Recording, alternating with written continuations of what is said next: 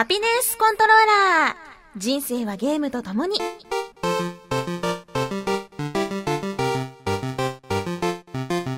この番組は FPS から美少女ゲーム、さらには洋ゲームまで、私 DJ みすずの生きる糧となっているゲームについてご紹介。みすず家の節分。鬼は外福は内やめて !360 の排気口に豆が詰まっちゃうやめてそんなちょっと行くくらいのゲーマーである私のお気に入りを次々にご紹介します。たまにはゲーム以外のことも話しますが、大体が Z して。うんうん。うん。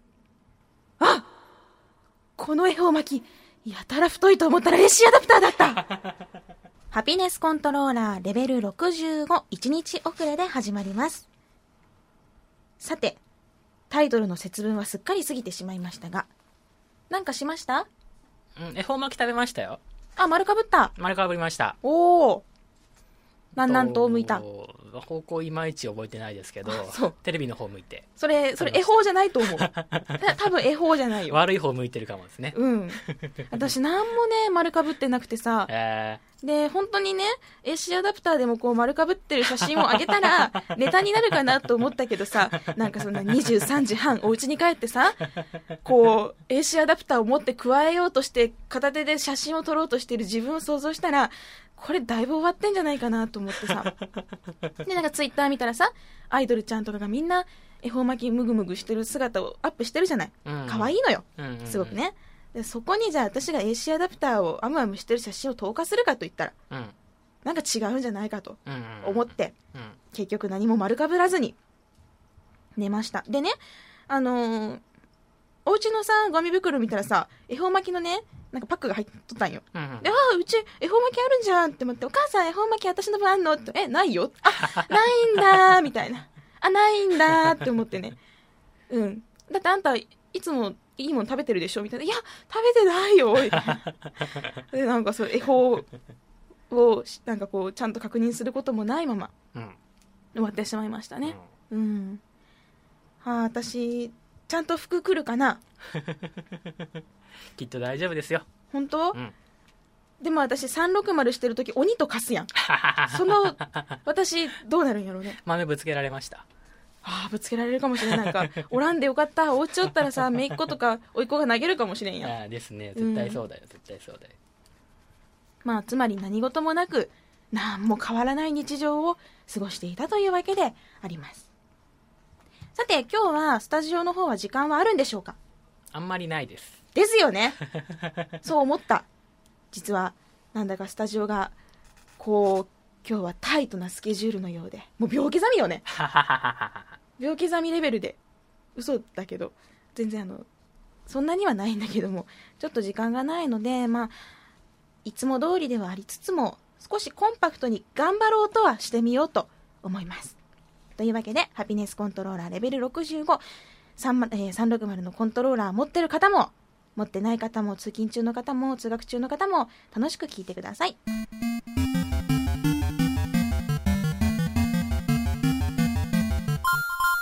それでは最近私が遊んでいるゲームのこと、もちろん360のことをお話ししたいと思います。えー、先週お話ししたように、ジェリコとマブラブを同時進行しているわけなんですが最近ちょっとマブラブの方に偏っています面白いんですよ面白かったんですよ。終わってないんですけど今あの現在進行形で面白いナウなんですよ。だからちょっとお話ししていいかな？マブラブって聞いたことはあるでしょ？名前はよく聞きます、ね、でなんかあのタイトルロゴも見たことあるでしょ？なんちゃらオルタナティブとかもあります、ね、うんうん出た出た、うんうん、でそういう感じでまあ私私もそうだったしうん、聞いたことはあるけど、なんか古いタイトルだし、やってはないって人が、まあ、いるかもしれないじゃないですか。リスナーさんから教えてもらったこのタイトルなんですけど、遊んでみたらですね、すごく面白かったんです。どんなストーリーかっていうと、えー、幼馴染が出てきます。好きでしょ？好きです。幼馴染の鏡すみかちゃんと毎日平凡な生活を過ごしてきた主人公のたけるくん。ある日目が覚めると、なぜか隣で謎の女が寝ていました隣ってもうベッドが隣とかじゃなくてベッドの中で隣ですでも驚きますよね話を聞くと三剣名也という名前の彼女は三剣財閥の跡継ぎらしく急にタケルのお家にやってきましたとでなぜか訳がわからないけれどもタケルのことが大好きらしいテンプレですね。ここら辺。まあ、続きいきますと。で、そのね、あの、メイヤちゃんは庶民の感覚を全く知らないんです。で、そんな彼女はタケルの周囲を見事に引っかき回していくんですね。例えば、タケルとの時間を過ごすために、タケルの両親に世界一周旅行をプレゼントして買収したり、ちょっと行ってきてね、みたいな。で、二人きりだね、みたいな。とか、タケルの家の近くに名屋御殿を建てるために、周辺住民に何億もの金を渡して引き払ってもらって、地図が変わるほどにだだっ広い平地を作ったりとか、買収ですね。とか、学校で食べるための昼食に一流シェフを呼んだりとか、まあ、テンプレですね。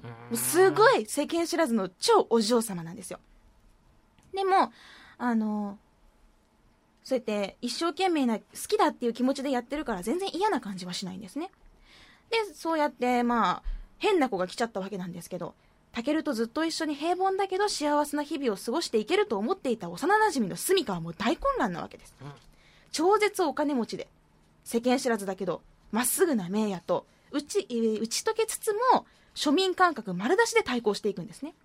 で、そんな個性豊かなクラスメイトたちも交えて、タケル、突然やってきたその非日常というのをドタバタと過ごしていくというゲームなんです。結構前のゲームということもあり、ストーリーは割とこの辺はテンプレに見えますよね。うん、うん、だって、幼馴染がいて、急になんか、起きたら隣に知らない女が寝てて、うん、しかもなんかなぜか財閥のお嬢様、後継ぎでお嬢様で、超金持ちでなんか知らんけど、自分のことが好きとかも、びっくりするぐらいテンプレやん。そんな状況になりたい。そうね。私もなってみたい。もう今なんか訳もわからないけど、すごい、どっかの王子とかに好かれてみたいの。愛してるとか言われてみたい。うん、まあそういう感じのストーリーなんですね。で、最初こうテンプレだなって思いつつも遊んでたんだけど、すごく三剣めいやちゃんっていうその女の子が好きになったんですよ。あと、意外とハマったのが、あやみねっていう、すごく無口な女の子がいて、この子も好きになりましたね。で、最初にこうクリアしたのはあやみねルートだったんだけどそこにも満足したしあとメイヤちゃんルートもね世間知らずだけどやることのスケールがいちいち大きくて、まあ、なんか面白くてすごく実はいい子だし切ないくらいに主人公のこと好きなんですよでそうやってこうお気に入りのキャラを見つけて楽しんでおりました。そしてそしてですよ。幼なじみがねうざかった。残念ながらすっごい最初うざくてさ、えー、もうね幼なじみっていろんなそのジャンルの中にいろんな系統があることをご存知でしょうか？海外 C 系とひっそり思う系と、まあ、好き好き好き好きっていう系といろいろあるじゃないですか。お姉さんタイプとか、こいつがなんかこうおせっかいの世話焼きタイプのギャーギャーギャーギャーうるさい系やったんよ。でも最初からこいつぜえなって起こしに来てなんかこうおっぱいもみもみ寝ぼけてされて殴ってなんかこう清掃機まで飛ばすみたいな。そういうなんかもうああもうなんかいらんみたいな感じだったのね。だからさあの物語の中でたけるに気に入ってもらうためにめいやちゃんとすみかがお弁当を作ってくるんやでそれでどっち食べるって言われるんやけど絶対すみか選ばんかったんや。もう何が何でもめいや選んだしもうどんな選択肢であってもすみかっていう存在が目に入るのを避けるそんな選択肢を選んでましたね。極端ですね、うん、でもねでもね、そう思ってたんだけど、まあ、なんていうか、やっぱこう、クリアしたいじゃん、全部。うんうんうん、だったら、スミカも行かなくちゃいけないじゃん。うんうん、クソめんどくせえなとか思いながら、いざとなったらもうガメ手で固定かなとかね、アルトリが。とか思いながら行ったんやけど、なんかね、途中からね、すごく好きになってしまったんです。実は、とても、けなゆでいい子でした。うん。最初嫌いだった分、なんかその、ギャップにやられちゃってね。とっても好きになりました。で、そんな感じで、どのキャラも分かりやすいぐらいテンプレでね、もう、なんていうのかな、個別ルートもすぐに入れるんですよ。もう分かりやすい。だからスムーズに読み進めていったんです。そして、ここまで私、面白いってまだ多分言ってないと思うんだけど。うん、今聞いてただけだったら普通のゲームだなっていう気がしますね。いろんなヒロインがいて。そう。いろんなタイプが好みのやつをや、うん、答えてったらうまくいくみたいなまだ面白いって言ってないじゃないですか、うん、ここからだったんですよ途中でですね驚愕しましたマブラブはびっくりするよって言われておすすめをされてたんです。うん、まあ、びっくりとか言ってもさ、なんかこう、夢落ち？結局なんか全員夢落ちとか、え、なに主人公死んでたとかいう落ちとかいろいろ考えたんよ、うん、実はなんか自分死後の世界に一人行ってるとか、考えてたんだけど、どれも違ったんよ。うん、びっくりしたんよ。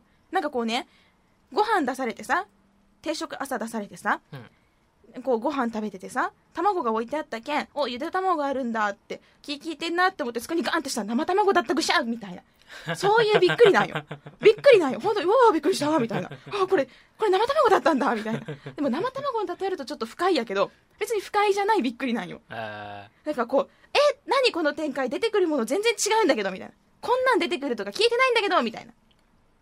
出てくるって言ってもキャラが出てくるとかじゃないんよ、もうねびっくりするんですよへえこれはねいい意味で。いやいやいやいや、うん、もうね裏切られましたね。で今その裏切られてるところの真っ最中で完全クリアはしてないのでまだネタバレはしないでほしいな リスナーさん。で今後の展開をすごく楽しみにしてるんです。途中までは全然普通のゲームでした。ただびっくりするよと言われていた通りすごくびっくりしました。驚愕でしたねちょっと目を疑ったところもありましたし、うん、すごく、すごく久しぶりにこんなに裏切られました。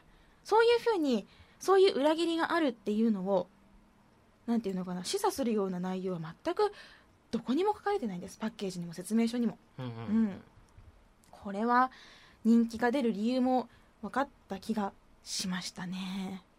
で、まだまだ途中なので、このすごい驚きがあるということだけ私はお伝えしましてまた一人こそこそと夜中にやりたいと思います。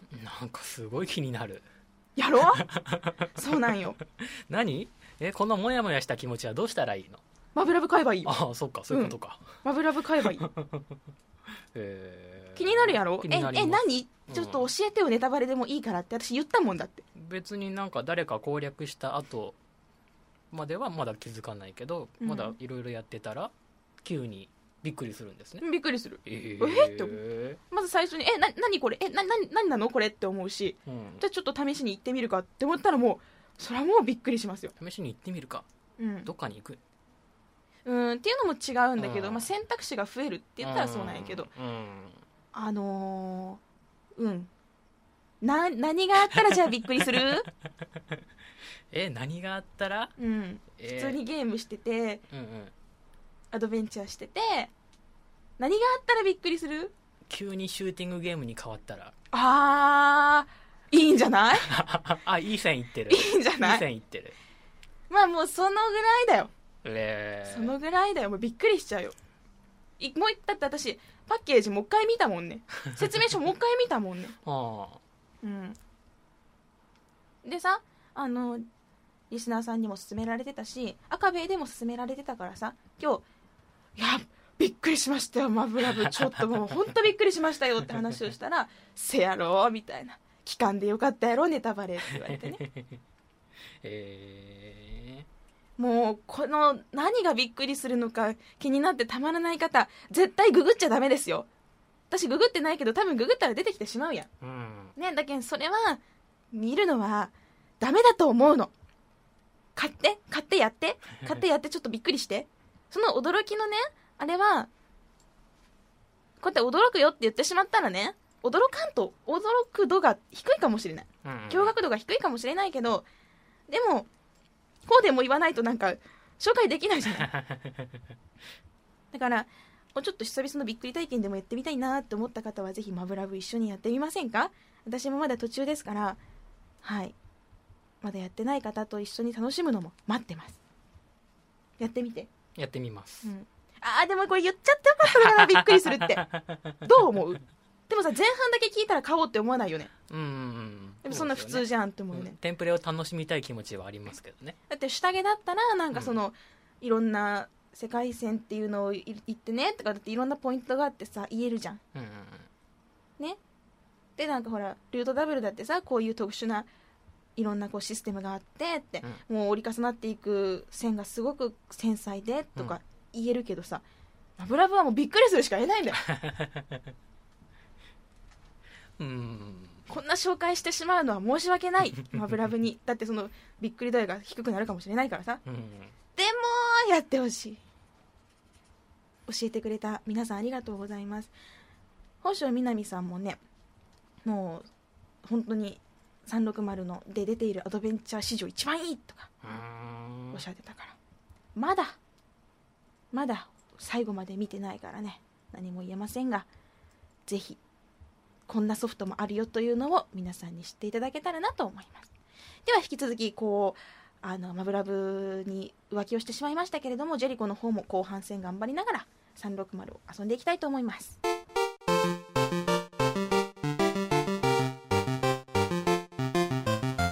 皆さんからいただいたメッセージを紹介したいと思います。では最初はですねちょうどタイムリーなメールが来ました。高しっちょさんからです。みすずさんディレクターさんこんばんは。前回の放送でいよいよマブラブに着手されたとのことでマブラブ広報委員の僕としては黙ってられずお便りしました。蔵などは人生マブラブは人生の教科書と評されるようなアドベンチャーゲーム史上に、えー、アドベンチャーゲーム史に残る作品です。グラフィックに騙され単なるギャルゲーだと思うと大やけどをします。個人的にもイブ、バーストエラーやスタ、えー、シュタインズゲートなど数ある名作を押しのけて現時点でのアドベンチャー部門歴代第1位です。マブラヴエクストラ編アンリミテッド編プラスマブラヴオルタネイティヴの3部構成で2タイトルで1つの作品。かなり長いんですが時間をかけるにふさわしい作品です。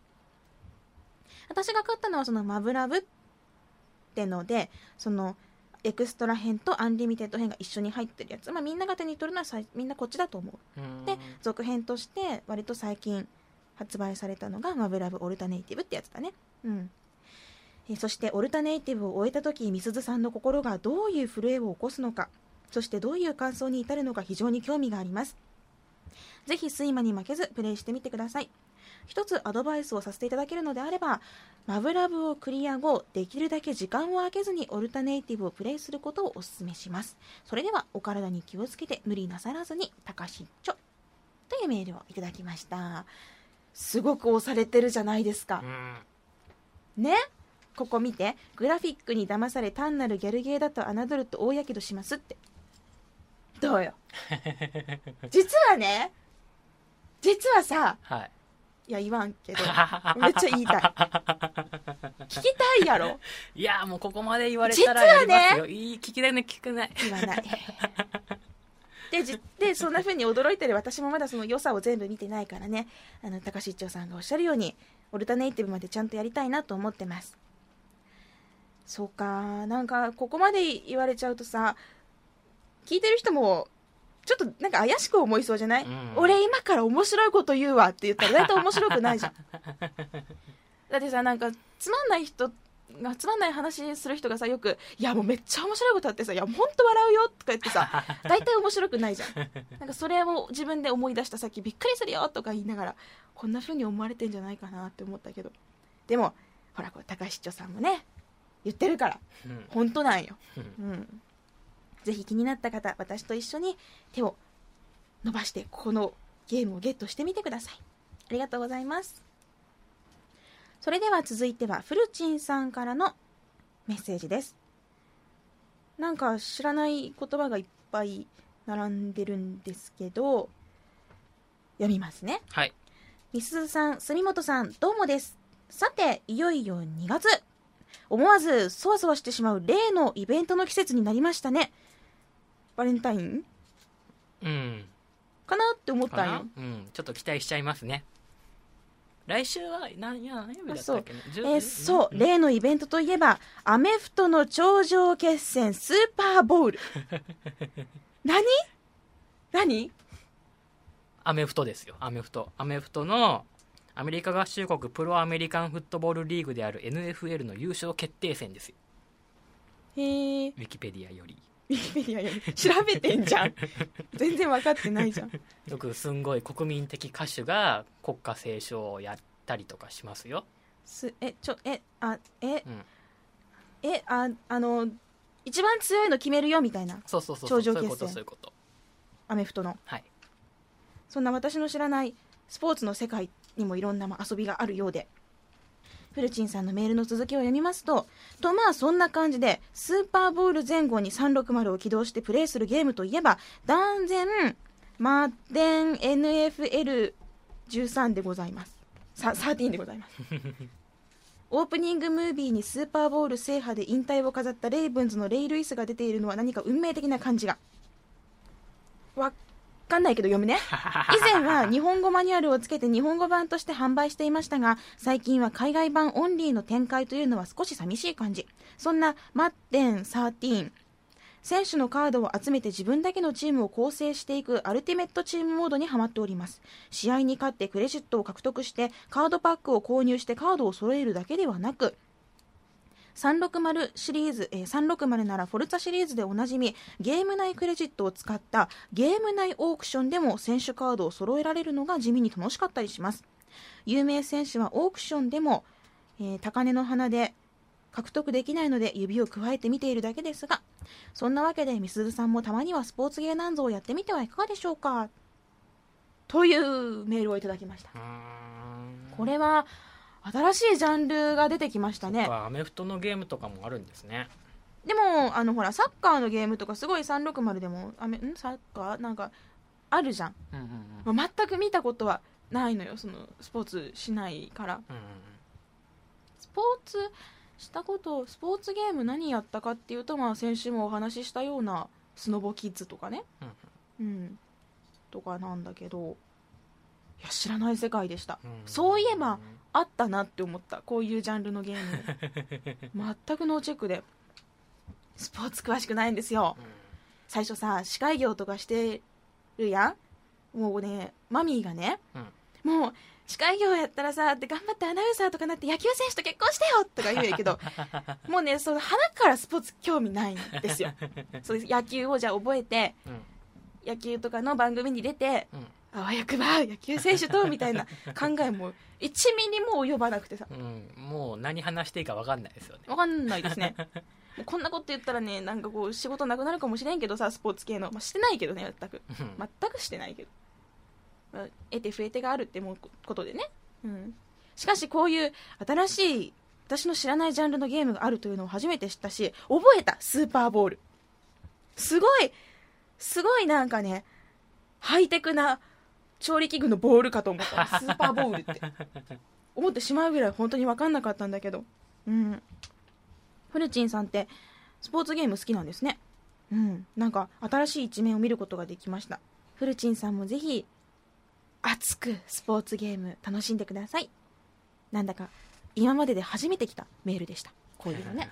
ありがとうございますでは続いては初めてメッセージをいただきましたインサイド05さんからのメッセージです。みすずさん住本さんこんばんは。初めてメッセージします。みんなこんばんはっていうのは基本夜に聞いてるからだろうね。うん、なんかこう面白い。でもこんにちはっていう人もいるし私何でもいいと思う。おはようございますが今までにない。まあ、こんにちはかこんばんはがほとんどだね。えー、さて、早速本題ですが、みすずさんはヘイロー4プレイされていますか？お仕事や他のゲームがお忙しくて、あんまりプレイできていないんじゃないかなと思いますが、ヘッドショット大好きみすずさんにおすすめを一つ。ほう。ほう。ほう。えー、ヘイロー4のサイドストーリーが毎週配信され回を追うごとにキャンペーンでは語られなかった新たな秘密が明らかになっていくスパルタンオプスですが先日1月21日よりシーズン1の後半エピソードエピソード6から10の配信がスタートしましたできればエピソード1からプレイしていただきたいんですが中でも1月28日に配信されたエピソード7、7のチャプター4リカバリーがおすすめです。絶大な威力と射程を持つもののキャンペーンでは登場回数が少なく弾薬も貴重なため使いどころを慎重に考える必要がある武器対物特殊用途ライフル通称スナイパーライフルですがこのチャプターではそれこそ使い放題と言っていいほどゴロゴロ落ちているのです。ステージ的には敵の数も多くアドバンス以上の難易度では半端ない弾幕にさらされることになりますがずらっと並んで迫るジャッカルやグラントを DMR で根こそぎ倒しつつ手強いエリートは長距離からスナイパーライフルでバキーンとヘッドショットうまく決まった時の俺うめー感は格別です長くなりましたが、 Halo 4の Spartan Ops、co-op で高難易度をワイワイ楽しむもよし、ストイックにソロで敵をなぎ倒し、スパルタンキャリアを進めるもよしでおすすめです。ぜひプレイしてみてください。ではでは。ありがとうございます。私がヘッドショット大好きと知っていただいてからのメールですね。いやこれは嬉しいですね。えー、確かに、まあ、どんなゲームでもそうなんだけど、スナイパーライフルって弾数すごく少ないし、なかなか落ちてない武器だったりすることが多いんですね。で、そんな、まあ、貴重とも言える、なんていうのかな、もう、すごい貴重なトリュフのような存在の、そんなスナイパーライフルがゴロゴロ落ちている。トリュフ畑です。今日なんかやたら食べ物に例えますね。お腹空いてるからですね。さっきもちょっとグーって言っちゃったもんね。今だって何時？ほら、7時、19時40分やん。晩ご飯ですよ。そうですね。終わったらご飯行こう まあそういうトリュフがいっぱい落ちてる、うん、スナイパーライフルが落ちてるってことで あのー、すごいいい環境だなと思いましたヘイロー4はですねしばらく実は遊べてないんですけれども、うん、このキャンペーンでもチャプター4のねリカバリーからやるっていうのもちょっともったいないので最初からぜひやってみたいと思います。スナイパーライフルでグラントバキューンってやってあのスカルつけててわーってひあのな紙吹雪が散るあれは好き。あるんよ。敵を倒したらこうファーって紙吹雪が、そういうエフェクトが。そうそうそう。ヘッドショットした時にわーっていう声と一緒に出てくるから 面白い。それは好きですね。最近ヘッドショットの腕がなまってるかもしれないので訓練をしたいと思いますインサイド05さんありがとうございますそして今日たくさんメールいただいたんですがえー、そうだな、次あたり最後にしよう。はじめましての、ゆうきさんからのメッセージを紹介しましょう。はじめまして、みすずさん。初メールさせていただきます。今回メールを送ったのは、みすずさんに聞きたいことがあったからです。俺はオンラインゲームをしたことがありません。オンラインのあるゲームでもストーリープレイしかしたことがありません。オンラインゲームは面白いんでしょうか？どんな印象をお持ちですか？というメッセージをいただきました。オンラインゲームっていうのは多分そのオンラインプレイのことですね。ゲーム、いろんな例えば何でもいいからコールオブデューティーとか買ってキャンペーンモードとそのストーリーモードとねオンラインでみんなで遊ぶモードがあるだと思うんですけどオンラインプレイに関して、まあ、協力でも対戦でも私はちょっとねビビりなところはあるんですけれども楽しいと思います。そんなに積極的な方でもないしこうボイスチャットをつけて世界中の人とお話をするっていうのはやっぱりビビっちゃうからどうしてもこそこそこそこそチャットもつけずに声も出さずにやることが多いんですけど、まあ、やるって時にはね。うん。でも私は今までそんなに態度が悪い人とか出会ったこともないし助けてくれることがすごく多かったし。うん。あの嫌な印象はないですね。悪評つけられたこともありますけれども私のプレイがちょっと汚すぎて。悪評つけられたこともあるけどでもまあそれは全然それもそれで楽しいと思ったし、うん、あとすごく思ったのがそのオンラインで悪魔城ドラキュラをやった時に海外の人がすごく優しかったの。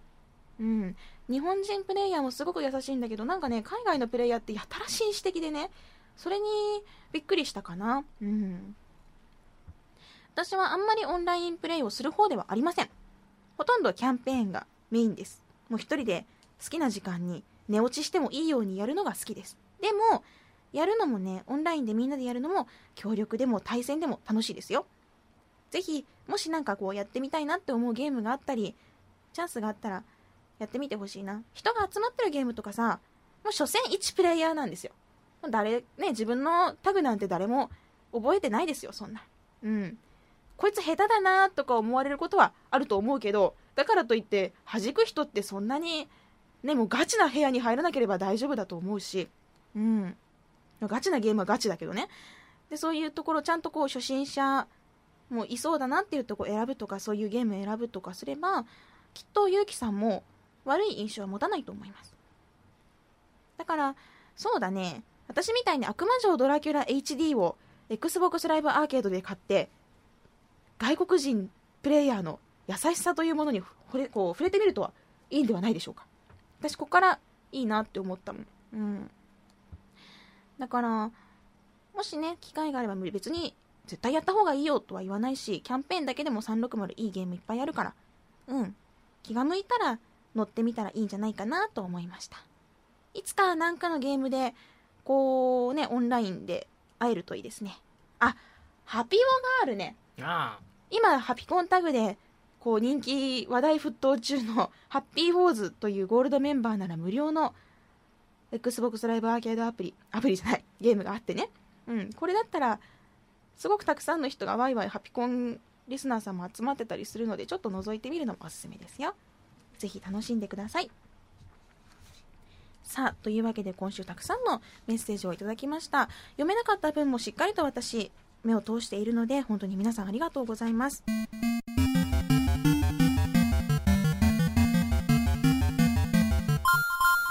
それではツイッターもだしあと先週お話しした地上波でラジオすることにちょっとなったよっていう件でメールもたくさんいただいてたのでちょっと合わせてこの地上波出張版のことについてまとめて紹介をしましょう。では皆さんのハピコンを地上波でやってどうやって新規ユーザーを掴んでいくかというそういうのを作戦を練っているわけですが皆さんの作戦をちょっと紹介したいと思います。では最初はカタカナの南さん、えー、例の地上波の件です。話を聞いて真っ先に思い浮かんだのがインサイドの収録時ハピコンについて一切触れてないもったいねーって思ったことです。黒光さんもどっかの声優かと思ったと言ってたし視聴者にはみすずさんのこと分かってもらえるのかなと不安に思ったものです。でもあの時はデウス X のプレイで360ユーザーの心をつかめて結果的には良かったと思います。で僕は地上波では360のことはそこまで話さなくていいのかなと思います。ハピコンでたくさん360のこと話してるしうまいことハピコンを聞くきっかけになればいいんじゃないかなと思います。みすずさんのことを知る興味を惹かれるハピコンを聞くなぜか本体買ったという催眠術にかかる人も出てくるかも。参考になれば幸いですと。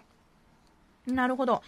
もう無理やりこう360の話をせずに私がなんか話ちょっとこう面白い話を頑張ってして何この子ちょっと面白いかもって思わせたら勝ちということですね。でも私360以外で面白い話できるかって言ったらちょっと不安っちゃ不安ですね。うん。でも確かにそっちの方がいいのかな。うん。インサイドからハピコにねたくさん来てくれた方もいらっしゃいますしすごく参考になりました。ありがとうございます。そして、えー、ニンニンさんはえー、フライデースペシャル用のネタですが360ならではの魅力を紹介するということであればキネクトいかがでしょうかと。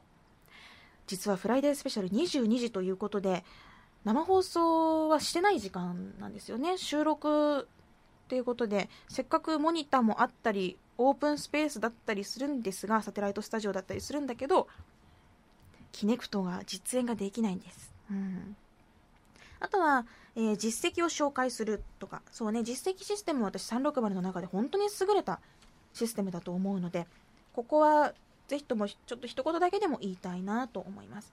あと、360だけゲーのレビュー。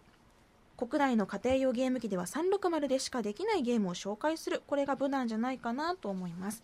ということでね、いろんなこう、ギアーズだったり、ヘイローだったり、フォルザシリーズとか、レッドウィッチとかいろんな360でしかできないゲームというのをリストアップしていただきましたうんそうですね新しい切り口で攻めるっていうのも難しいところがあるかなと思うのでやっぱりこういうもう本当に思いつきやすい。でも安定の360だけのゲーム紹介する。というのも、うん、入れたいなと思ったり本当に悩んでいます。ニンニンさんありがとうございます。リストを参考にさせていただきます。そしてユニット5さん。地上波用のアイデアですがゲームプレイの実況はいかがでしょうか？プレイしながらの実況はプレイも実況もどちらも集中しづらいと思いますのでゲームプレイの録画を見ながら後から実況を入れる方法ではどうでしょうか？ってのが来てます。だからあれだね。例えば銃を撃つ音だったりとかはリアルで入ってでそれにこう載せるとか、うんうん。うんでも銃声しか聞こえないんだけど。あそこは実況するけどね。こう今ステルスをして隠れていますみたいな箱の後ろに隠れてそっと覗き込んでいるんですが気づかれましたみたいなことはできると思うけど音としては多分バンバンバンしか言わんと バンバンバンしか。ユニット5さんありがとうございます。そしてウリモーさんは一般により分かってもらえるには XBOX がより時代を先取りしているというのを伝えるのが一番だと思います。例えば Windows 8や Windows Phone によってゲーム機 PC 携帯電話とつながりつつあり今や映画をレンタルやセールするとどれでもどこでもそのゲーム機 PC 携帯電話で見られますと。うん。こういうなんていうのかな。アカウントの共有ができるので家にいても外にいても同じことができる。ゲームだったり映画を途中から見たりとかいうこともできる。これは魅力的ですよね。うん。Windows 8を入れるとねゲームってちゃんと XBOX のこういろんなコントローラーのマークだったりとか入ってるんですよ。だからなんだろうこれって思う人はいるんじゃないかなと思うので、まあ、最新のその Windows 8を入れてタッチパネルとかバリバリ使ってる人がなんだろうこれって思ってくれたらちょっといいかなと思いましたね、うんうん、Windows 8っていうキーワード大事かもしれません。ありがとうございます。さあそしてハピコンタグでもたくさんの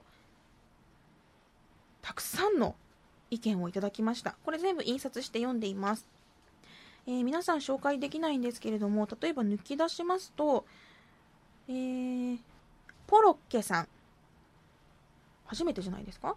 ポロッケさんが、みすずさんとハピコンに興味を持ってもらえれば番組を聞いてもらえる。聞いてもらえれば360にも興味が出てくるという連鎖反応的なところを狙ってみてはいかがでしょうか？これは南さんと同じ意見ですね。うんうん、あと、あの、できるだけ抑えないでほしいと。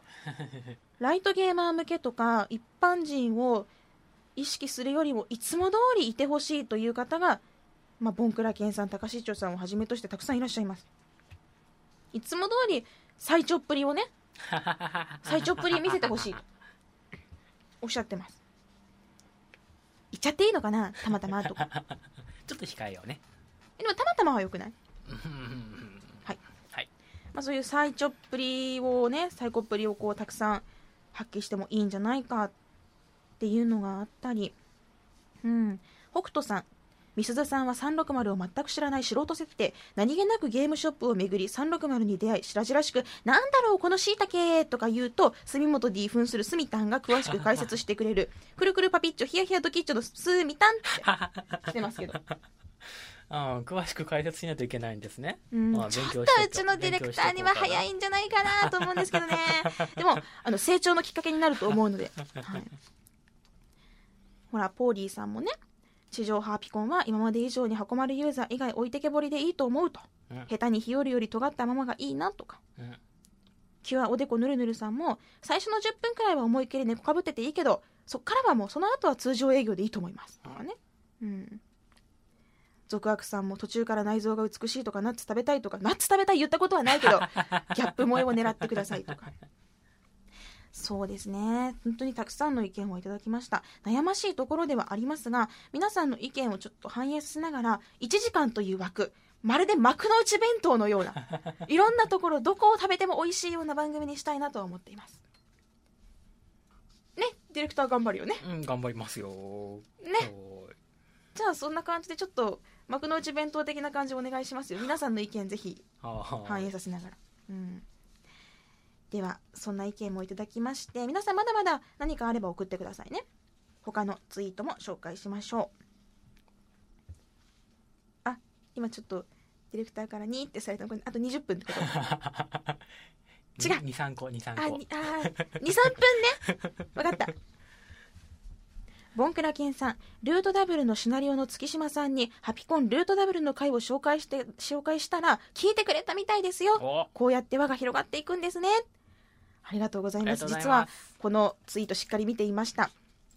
嬉しい。月島聡樹さんが、あの、こんなに、こう、いっぱい紹介してくれて嬉しいって書いてたんですよ、ツイッターに。うん。嬉しいですね。はい、ルートダブルはすごく良かったのでぜひ皆さんも興味持たれたらマブラブもですけどどっちもやってほしいなと思いましたラスカルの人さん、箱丸本体の名前を荒木みすずにした。なんかパワーアップした気がする。え、どういうこと？え、え、どういうこと？えー、そんな設定あるんだ。うん。はあ。パワーアップしたか。それはよかった。ありがとうございます。え、もうダメ？あと1個でお願いします。嘘！そんな、そんな、えー、っと、エビゴロウさん、あっそ、腹パン食らわそうか？に興味を垣間見た。キュアおでこぬるぬるさん、むしろ腹パン食らいたい2回。もうちょっともうちょっと。えっ、と、ボブ山田さん、東京池袋の純駆動書店3階に、冬のゾンビというコーナーを発見。おなじみのゾンビの作法をはじめゲームにもなったザ・ウォーキング・デッドのコミックや花熊優作の東京ゾンビなどいろんなゾンビ関連本が揃った興味深いコーナーでした。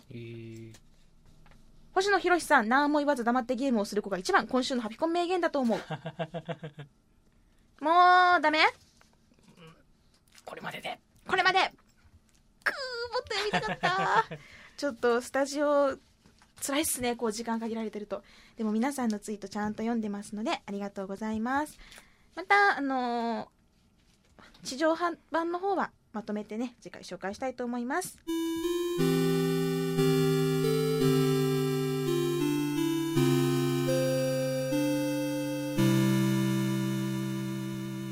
それでは、巻き巻きエンディングです。番組の最新情報はラブ f m のウェブサイトからチェックしてください。URL は lovefm.co.jp、http コロンスラッシュスラッシュ lovefm.co.jp です。パソコンかスマートフォンからアクセスすると、ポッドキャストのコーナーがありますので、そこからハピネスコントローラーを選択してくださいね。メールフォームや私、ミツゾンブログへもリンクしています。ツイッターのハッシュタグは、シャープハピコン、シャープ HAPICON。番組に関することをつぶやくときにはぜひ使ってください。ということで、今回はここまでです。ハピネスコントローラーレベル65。お相手はミスズでした。また次回をお楽しみに。ハピコン10時びっくりした。LoveFM Podcast. LoveFM のホームページではポッドキャストを配信中。スマートフォンやオーディオプレイヤーを使えばいつでもどこでも LoveFM が楽しめます。LoveFM.co.jp にアクセスしてくださいね。LoveFM Podcast